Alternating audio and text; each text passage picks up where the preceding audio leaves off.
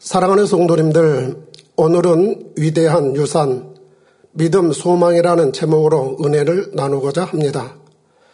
제목을 보시고 느끼셨겠지만 당회장님을 생각하면서 준비한 말씀입니다. 제가 얼마나 담아낼 수 있을까를 생각하면 민망함도 있습니다.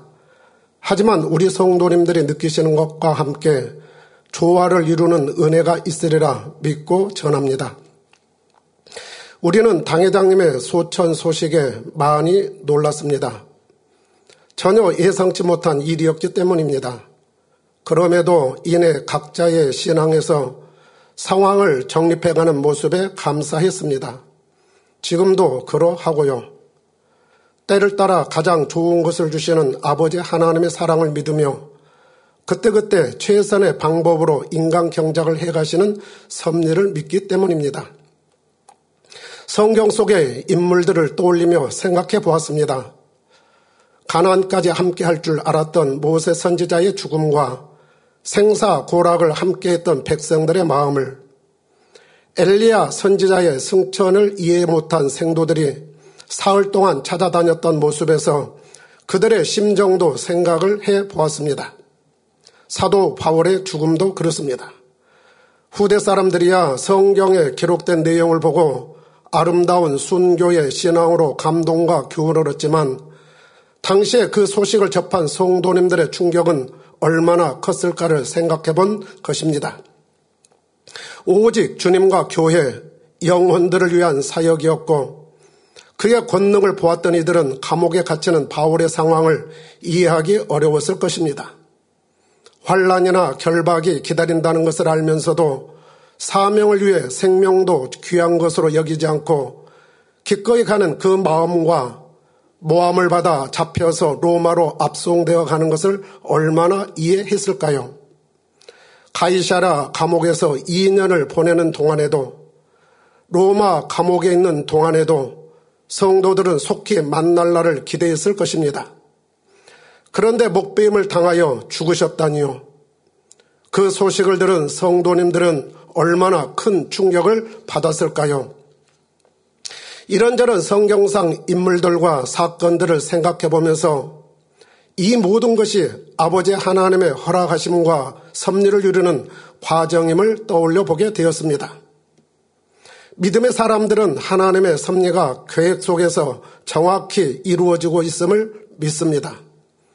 어지러운 하나님이 아니시고 선하신 뜻 가운데 한치 오차 없이 이루어 가심을 믿습니다. 그리고 하나님의 생각과 사람의 생각이 다르, 다르다는 것도 압니다. 이사야 55장 9절에 보면 망군의 여호와 하나님께서 말씀하시지요. 하늘이 땅보다 높음 같이 내 길은 너희 길보다 높으며 내 생각은 너희 생각보다 높으니라고요. 사람으로서는 하나님의 광대하신 역사를 다 측량할 수 없다는 것입니다. 그러하기에 똑같은 상황이라도 사람에 따라 달리 볼 수 있지요. 하나님의 선하신 역사로 생각할 수도 있고 육신의 생각이 동원되면 다르게 볼 수도 있다는 것입니다. 사도 바울이 개척한 고린도 교회가 있습니다. 교리가 정립되기 전 좌우를 분변치 못하는 성도들이 서로 판단하면서 화평치 못한 일들이 참 많았습니다. 사도 바울은 서신을 통해 분쟁과 분당은 하나님께 속한 것이 아니라며 영적인 분별 능력에 대해서 전해줍니다. 신령한 일은 신령한 것으로 분별하고 영적으로야 분변할 수 있다고요. 여기서 신령한 일이란 하나님의 마음에 속한 일이며 신령한 사람은 진리 말씀 안에 사는 사람을 말합니다. 분별은 옳고 그름을 나눈다는 의미이며 분별은 어떤 일을 나누어서 알 수 있다는 말로서 분간한다는 말입니다. 육신의 생각으로는 분변도 안 되고 분별할 수도 없으며 하나님의 마음인 영의 차원에서만이 이것이 진리다 아니다 옳다 그르다 참과 거짓을 분별하고 분별하여 행할 수 있다는 것입니다. 달리 표현하면 하나님의 선하신 역사는 신령한 차원에서 이해할 수 있다는 것이지요. 그러하기에 고린도전서 14장 34절에서는 믿음이 연약한 사람을 여자로 비유하면서 여자는 교회에서 잠잠하라 하고도 말씀하셨습니다. 여기서 하나님의 생각과 사람의 생각이 다른 예를 살펴보겠습니다. 하나님께서는 아담을 지으셨습니다. 독초하는 것이 좋지 못하다 하시며 돕는 배필로서 여자를 지어 주셨고요. 그런데 이 여자로 인하여 선악과를 따먹게 되었습니다. 그 결과 에덴 동산에서 쫓겨났지요. 이 과정을 보면 마치 잘못된 듯 하나 큰 그림으로 보면 하나님의 섭리였습니다. 인간 경작이라는 오묘한 섭리를 이루는 출발점이 된 것이지요. 이때부터 아담 자신을 포함한 모든 인류는 자유의지 속에서 세상을 접하면서 근본된 토지를 갈아가게 되었습니다. 곧 마음밭을 개간하면서 하나님의 마음을 찾아가는 인간 경작이 시작된 것입니다. 하나 더 살펴보지요. 하나님께서는 죄인된 인생들을 구원하기 위해 구세주를 예비하셨습니다. 공중권세를 넘겨받은 원수 마귀는 이 사실을 알고 자신의 권세를 빼앗기지 않으려고 철저히 방어했습니다. 구세주로 오는 이만 없애면 되리라는 생각이었죠. 그리고 구세주로 오신 하나님의 독생자 예수님을 잡아 죽였습니다. 그것도 나무 십자가에 처참하게 죽였지요. 그런데 이는 구원의 섭리를 완성하는 놀라운 하나님의 계획이셨습니다. 예수님께서 인생들의 죄를 구속하기 위한 화목제물이 되는 순간이었지요. 불순종의 죄를 범한 아담과 그의 후손은 원수 마귀에게 속했습니다. 로마서 6장 16절에 너희 자신을 종으로 들여 누구에게 순종하든지 그 순종함을 받는 자의 종이 되는 줄을 너희가 알지 못하느냐? 혹은 죄의 종으로 사망에 이르고 혹은 순종의 종으로 의에 이르니라 말씀하신 대로 아담이 원수 마귀에게 순종하여 죄를 범함으로 원수 마귀 사단의 종이 되어 사망의 길로 가게 된 것입니다. 그러나 죄 없으신 예수님을 죽인 이 사건은 원수 마귀 사단이 죄의 삭선 사망이라는 영계법을 어긴 것이지요. 이로 인해 사람들이 자기 죄를 회개하고 예수님을 구세주로 영접하는 자마다 하나님의 자녀로 내어질 수밖에 없게 된 것입니다. 극적인 대반절을 이룬 비밀 괴계자 승이었습니다. 이는 하나님의 지혜가 원수 마귀 사단의 지혜보다 더 높았기에 가능했던 일입니다. 지금의 와 십자가의 도의 비밀을 알게 된 우리는 아, 그렇구나 하면서 구원의 은혜에 감사한 마음이지만 예수님 당시 주변에 있었던 사람들의 심정은 어떠했을까요?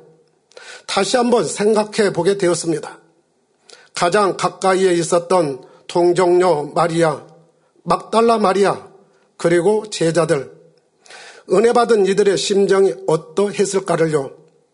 악한 이들의 송사, 죄 없이 십자가에 달리신 모습, 그리고 운명, 아마도 기절할 정도의 충격을 받지 않았을까 싶습니다. 그리고 자신의 생각과 맞지 않은 사람들은 떠나기도 했습니다. 제자들은 놀라 도망하였고 이제 끝났다며 본업을 찾아가기도 했습니다. 이를 예상하셨던 예수님께서는 사역하시는 내내 때를 따라 말씀해 주셨지요.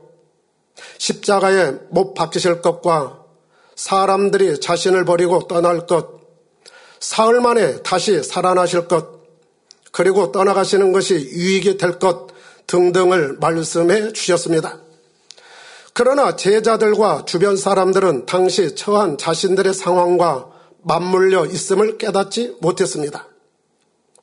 말씀하신 대로 부활하신 주님께서 다시 만나 풀어주시고 약속한 성령을 받으면서 영안이 열리니 그제야 깨우치며 기쁨과 감사로 충만함을 입었습니다. 그 은혜는 순교의 사역을 이루는 디딤돌이 되었지요.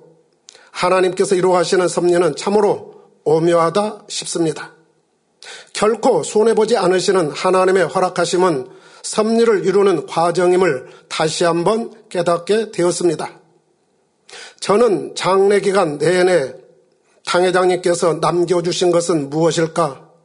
생각하면서 유산이란 측면에서 묵상해 보았습니다. 주님께서 마지막으로 남겨주신 유언은 가상 7원입니다.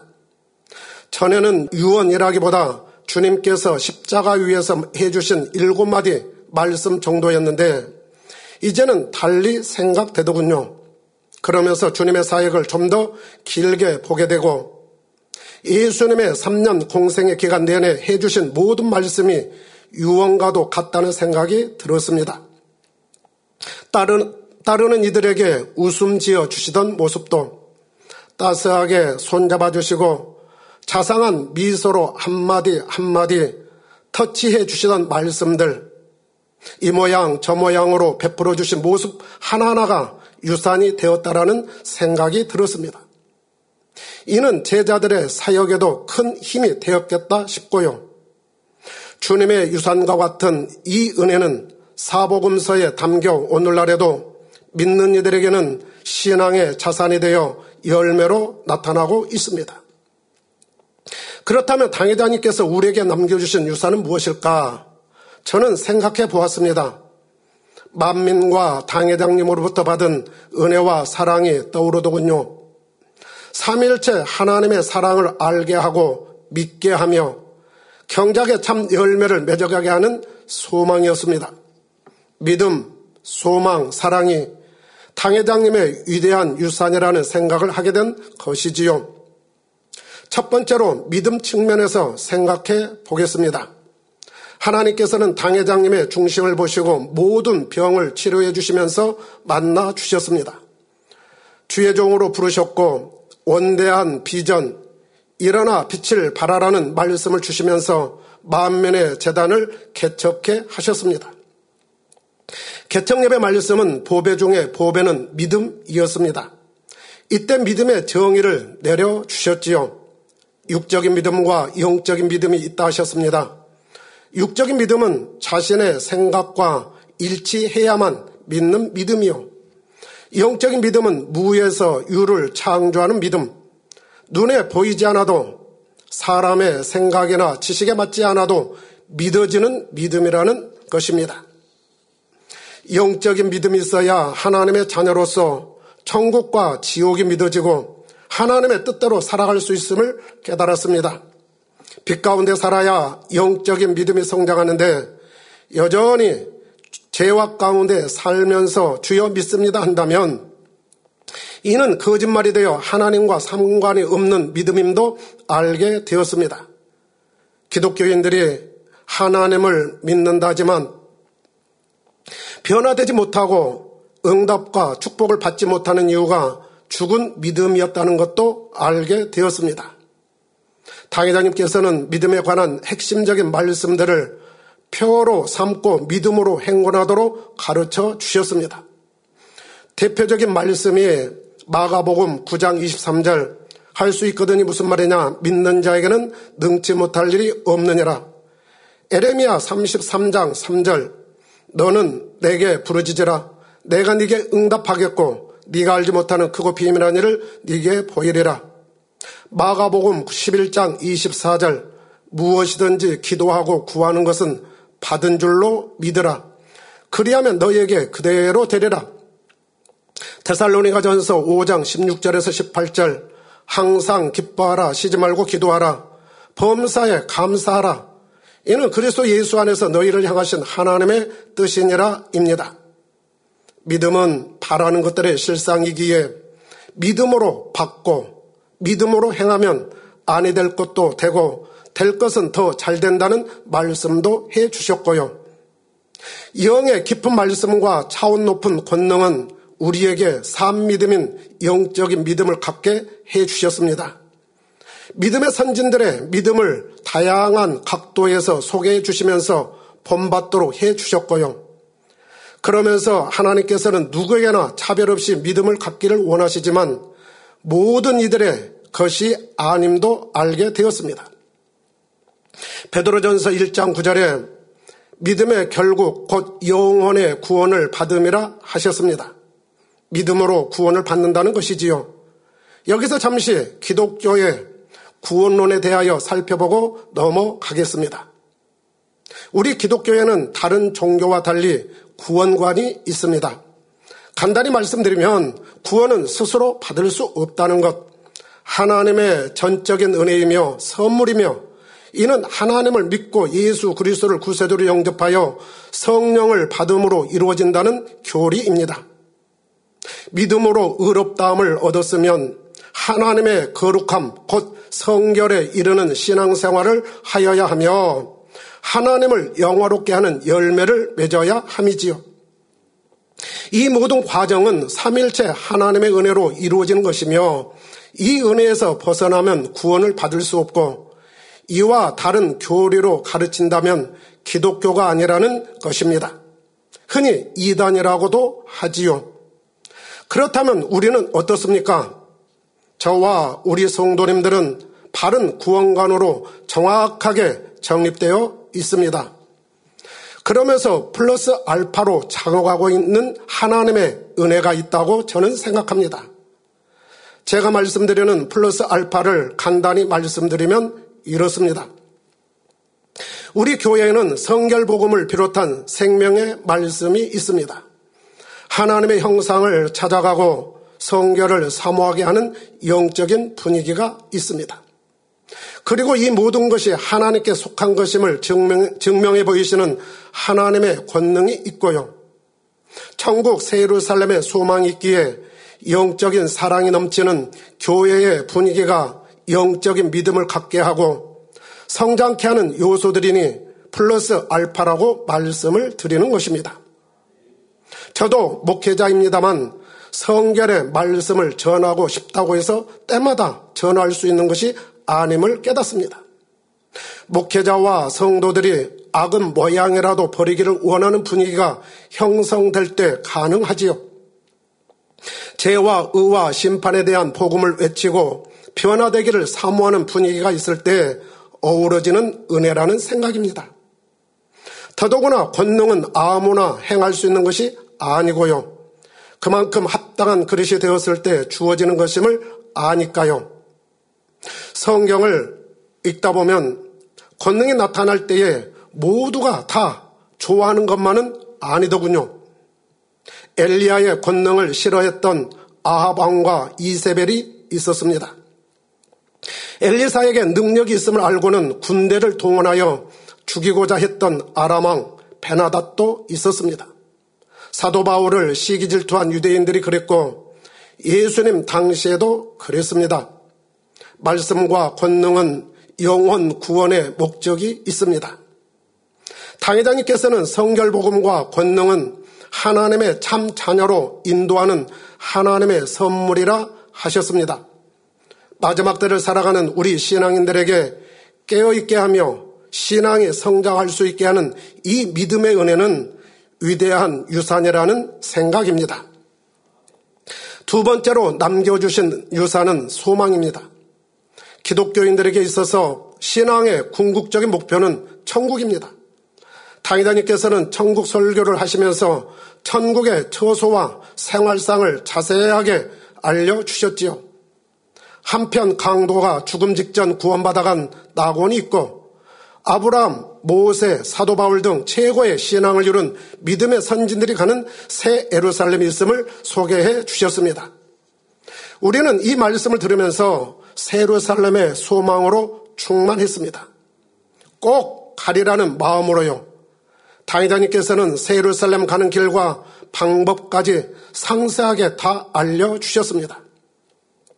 인간 경작을 하시는 하나님의 마음을 너무도 잘 아셨기에 어찌하든 새 에루살렘에 갈수 있도록 간절한 기도와 사랑으로 우리를 이끌어 주셨습니다. 새 에루살렘은 구원의 문을 지나 성결의 문을 통과해야만 가는 곳이기에 기도의 중요성과 성령의 충만함을 입어 죄악을 멀리하고 벗어내는 즐거움을 겸하여 갖게 해 주셨습니다. 신앙의 정도에 따라 누리는 천국이 다르기에 아비의 신앙으로 성장하기를 바라시면서 상급 쌓는 신앙생활에 대하여 말씀하실 때는 자상함도 느껴졌습니다. 그리고 이것을 책자에 담아 때를 따라 스스로 점검하고 가늠할 수 있도록 해 주셨습니다. 이 땅의 삶을 살아가는 동안 신앙의 최고의 열매를 맺을 수 있도록 새 에루살렘의 소망을 주심은 참으로 값진 유산이라는 생각입니다. 세 번째는 사랑입니다. 성경 66권의 말씀은 하나님의 마음입니다. 열 가지로 함축하면 십계명이지요. 두 마디로 함축하면 하나님의 사랑, 이웃 사랑입니다. 한 단어로 표현하면 사랑이지요. 요한일서 4장 16절에는 하나님은 사랑이시라고 기록하였습니다. 사랑은 쌍방이 그 사랑의 의미를 알고 나눌 때 즐겁고 행복합니다. 하나님께서는 하나님의 근본 마음에서 나오는 사랑을 인생들이 알아주고 나누기를 원하셨습니다. 인간 경작이라는 대프로젝트를 이루고 계시는 이유이지요. 그리고 이 사랑을 알아갈 수 있도록 성경의 다양한 모습으로 기록해 주셨습니다. 그 사랑의 핵심은 살리는 역사임을 깨닫게 되지요. 어제나 오늘이나 영원토록 변함없이 동일하신 하나님의 마음입니다. 당회장님께서는 성도님들이 하나님의 사랑을 깨달아 갈 수 있도록 헌신과 희생을 주저하지 않으셨습니다. 수없는 나날 금식과 기도로 성경에 난의 구절에 담긴 하나님의 마음을 풀어받으셨습니다. 그리고 이것을 영의 세계와 함께 주저없이 오픈하여 우리에게 알려주셨지요. 혹 교계에서 오해할 수 있음에도 주저하지 않으셨습니다. 사람보다 하나님을 더 기쁘시게 하시는 믿음의 행함이었기에 가능하셨던 것이지요. 언젠가는 때를 따라서 오해가 풀리면서 이해할 때가 오리라는 믿음이셨습니다. 따르는 기사와 표적, 권능의 역사들은 이 모든 것이 하나님께로부터 왔음을 확증하기에 충분했습니다. 이것을 듣고 보고 체험하면서 생각이 깨어진 국내외 목회자와 성도들이 민족보고마와 세계선교에 함께하고 있고요. 문자로만 보았던 성경의 역사를 직접 체험하는 은혜를 입으니까요. 사랑은 살리는 역사라 말씀드렸습니다. 하나님께서는 어느 시대든 사모하는 이들을 만나 주셨습니다. 비록 악인이라도 멸망당하는 것을 기뻐하지 않으셨고 회개하여 구원에 이르기를 원하셨으며 돌이키면 기회를 주시고 사랑을 베풀어 주셨습니다. 하나님의 자녀들이 원수 마귀 사단의 소가 영적으로 어두워지지 않도록 선지자들을 통해 늘 말씀하여 주셨고 하나님의 법에서 이탈하지 않도록 해 주셨습니다. 때로는 온유로, 때로는 채찍으로 그 사랑을 표현해 주셨지요. 제가 바라본 당회장님의 사역도 영혼들을 살리는 사랑의 역사였습니다. 늘 겸손하셨고 어찌하든 영혼이 잘되고 범사가 잘되며 강건하기를 원하셨습니다. 죄종이나 성도님들이 하나님께 영광 돌리는 삶이 되고자 하면 차별 없이 기도해 주시고 응원해 주셨습니다. 당회장님의 가르침이 없었다면 우리가 어떻게 태초에 계신 하나님을 알 수 있었겠는지요?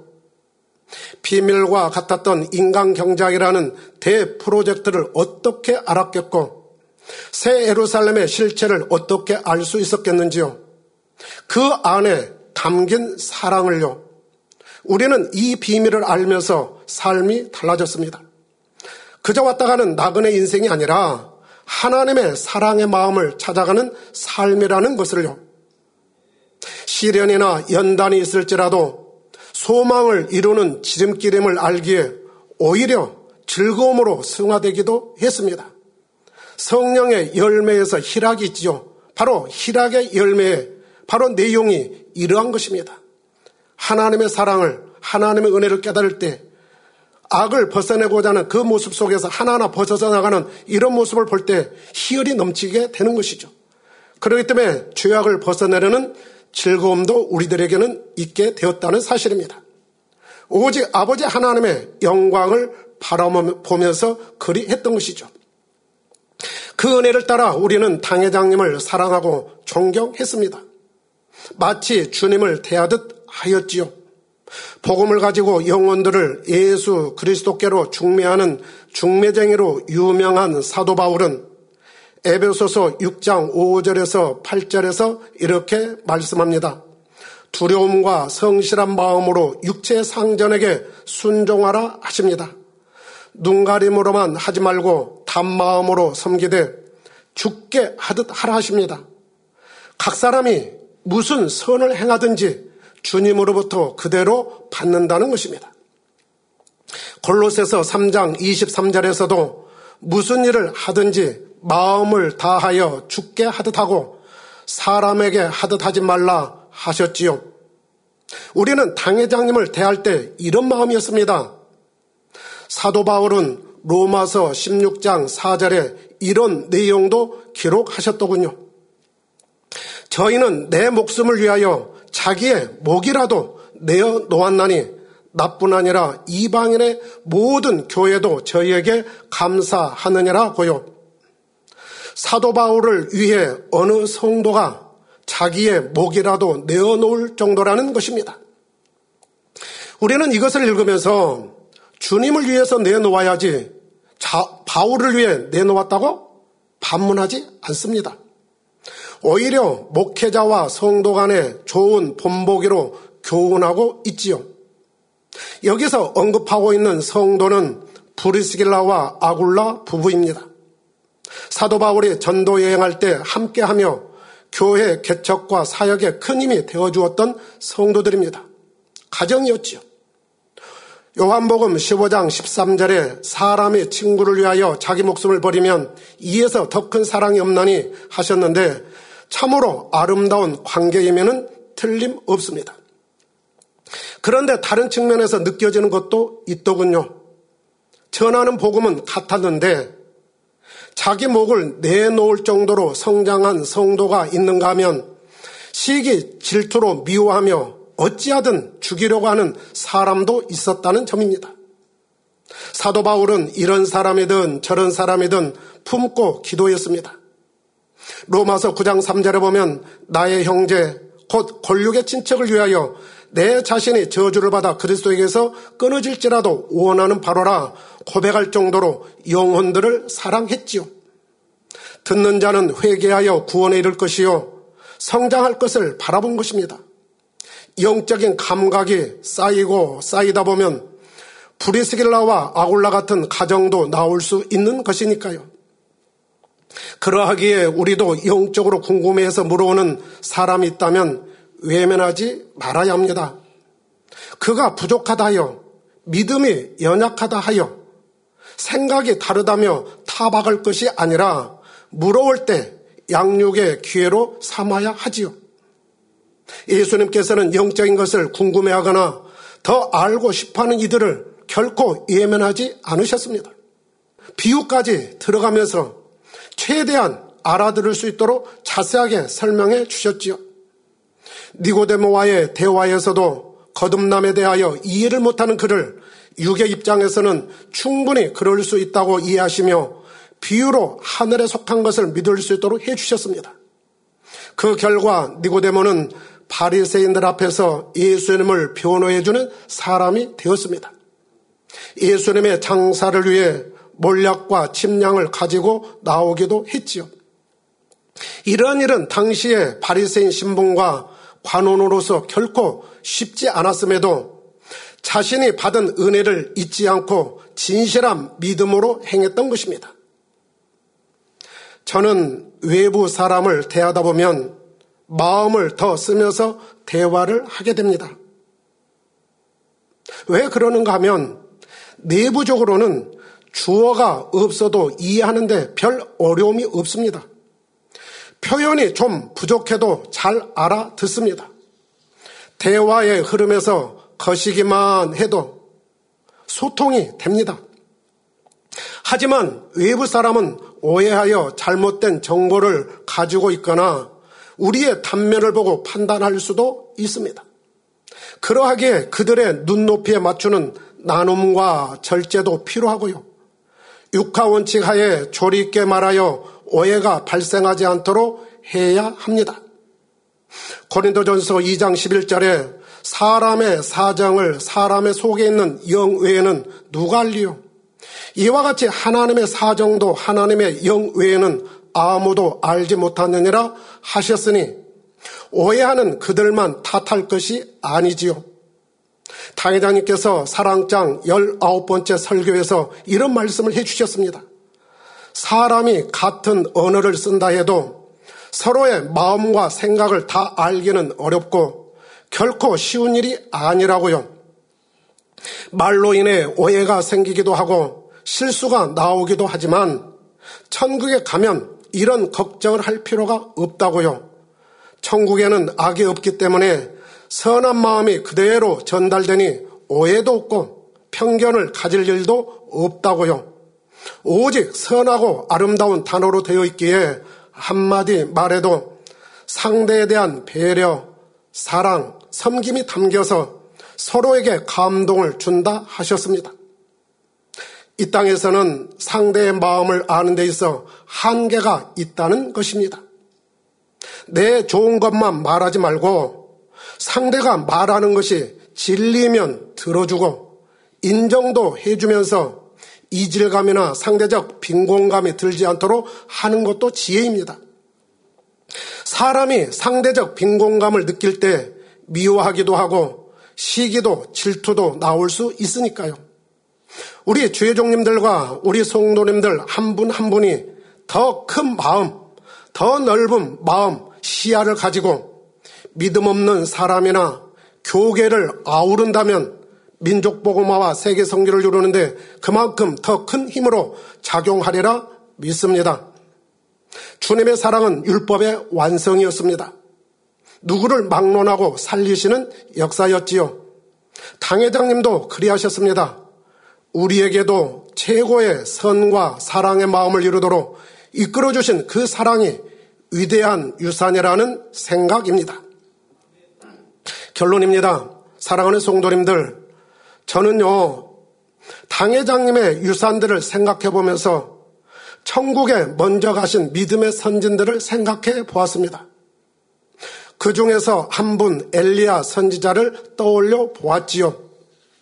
우상을 섬기는 이스라엘 백성들에게 하나님만이 참 신임을 보이기에 온 마음 다했던 분, 천국에 이르러서는 주님이 구세주로서의 사명을 이루신다는 것을 알게 됩니다.